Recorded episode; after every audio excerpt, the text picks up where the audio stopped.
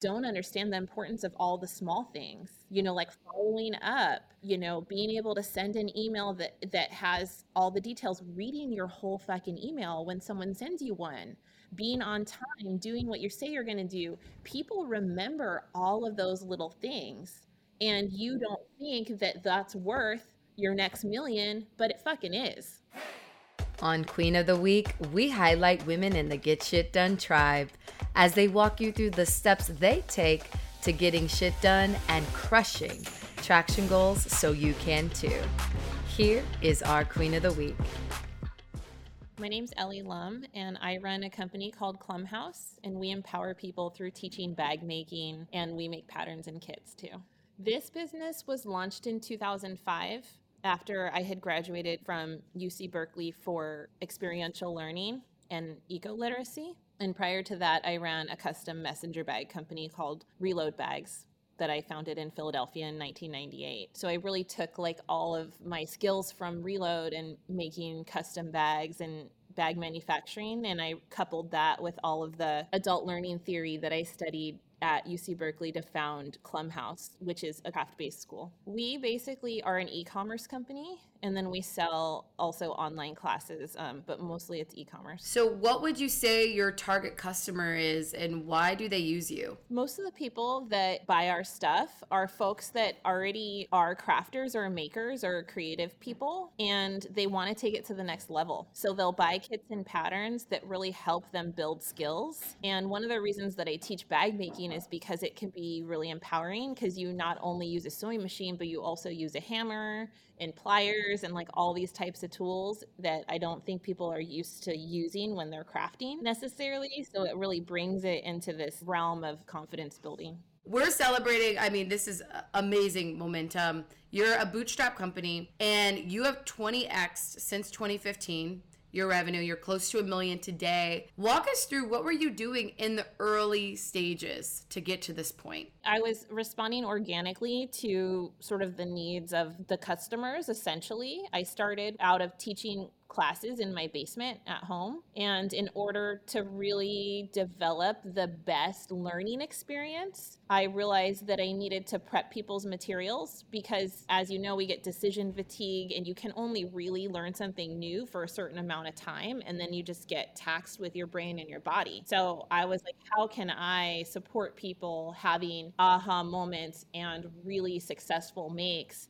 In the capacity that they're able to show up in. And because of that, I ended up making kits. And then I decided to sell those kits and patterns through my e commerce site. So, first it started as a service and as a class and then I added this whole other product line revenue stream and just kind of built it like that. So each time I added a certain type of product line or revenue stream, it really brought us to the next level because all of the revenue streams are so interactive. So if someone buys a class, they also buy a kit, and then we added another revenue stream of tools and supplies well, they also need those. So each year that I did that, the potential got increased because the same customer through the matrix, they would buy those things, right? So we have like a really high customer retention rate. It's like 65, 70%. It's insane.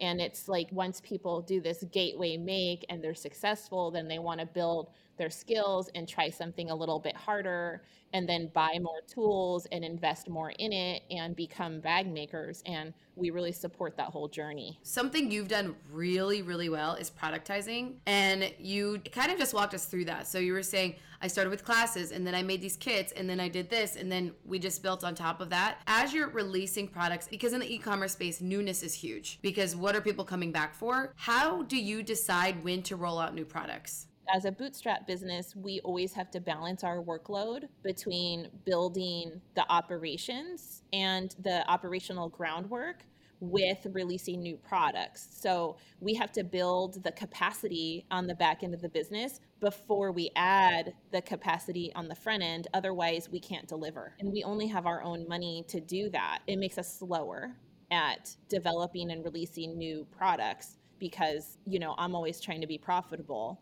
which is not the business model of a funded company, right? You know, growth is growth in debt for that matter. You know, we only have 5 10% on our net to grow our back end before we launch and get the front end to deliver on that. If you don't have cash reserves, you can't actually launch and grow if you're bootstrapped. In 2021, you're set to increase revenues 25%, which is amazing because you got hit pretty hard from the pandemic. It wiped out one of your revenue streams, but you got creative.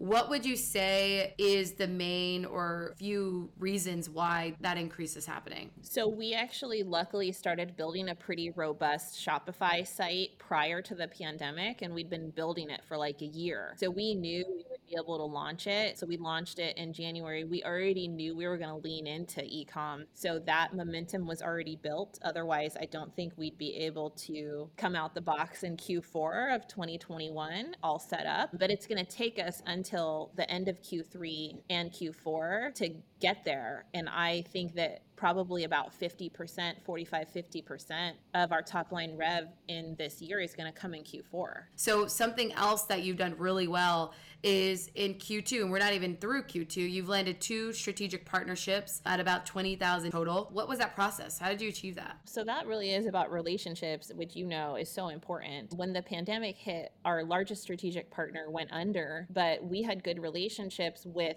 the people we worked with there. And we were the top selling SKU of their company in 2019, which is huge for us being such a small company. And that was like a huge company. So the fact that we could carry that weight of being the top selling SKU, the person that I worked with there brought me as a client to her new job where she was in procurement for ecom and they got her and she was like well if you guys want to build your ecom marketplace like hands down this is who you should carry because they were the top selling SKU for us. I keep talking to them and they're like you have such a good reputation as a professional business owner that can deliver high quality that is easy to work with and has an amazing team. So we're to work with you and we want to work with you consistently because you know your shit, you know? And that is like people don't understand the importance of all the small things, you know, like following up, you know, being able to send an email that that has all the details, reading your whole fucking email when someone sends you one, being on time, doing what you say you're going to do. People remember all of those little things. And you don't think that that's worth your next million, but it fucking is. Was there something that you tested that just did not work well that you were like, okay, let's get rid of this so we can cut the fat and keep focused and hit revenue goals? I just think everything is slower than I want it to be, you know? So my revenue maps that are laying out like what I think is like just really, really ambitious learning how to direct my team to hit rev goals based in our capacity and like really being able to set reach goals and base goals is something that I think would be more helpful. Also, knowing that certain traction channels do dry up, right? Like we were buying a shitload of Facebook and Instagram ads, and then I'm about to pivot to Google AdWords because I think that until we create new content, we're not getting the biggest bang for our buck from our Facebook and Instagram ads. You know, so I think really being able to stay analytical and then for me always like I'm an information gatherer and I'm not necessarily going to like hesitate to pull the trigger, but often I need to stop myself from the intake and just execute, you know? So I feel like that's something I always could do better is really getting from that intake and gathering moment to just execution. And I'm always worried that I'm not being thorough enough, right? But it's actually slowing me down. So, what's your traction goal now? Right now, I'm really trying to land a reoccurring like launch rhythm with this new strategic partner so that they're on a six month reoccurrence. And then also, I'm actually working with Mia from Clikvoyant to analyze all of our marketing data and our funnel that we just built and really optimizing it and identifying certain products that are really able to just go vertical. So that's kind of what I'm looking at now. I'm really needing to find things that are gonna scale in the business that don't require heavy marketing and branding. I love that. And for those of you that are not familiar with Mia, she's another queen in our tribe. She's a killer at Digital Marketing Analytics, and we did a traction class with her that's on our website. So check it out. And so, as you're focusing on those traction goals, what is one way we can support you? Right now, I'm really looking for a good network of financial advisors and being able to really work with folks that know about profit first, that can really analyze growth needs of bootstrap businesses, and really know the struggle of cash flow with e commerce and inventory carrying, and also the importance of trying to stay profitable. Thank you so much for listening to Get Shit Done. We hope you got the traction tips you need to grow your company on your own terms. If you want to learn more traction tips like these from badass women entrepreneurs weekly, make sure to subscribe wherever you get your podcasts. And while you're there, Queen, show us some love by rating and reviewing this podcast. This really helps us reach and serve more women like you in slaying their way to traction.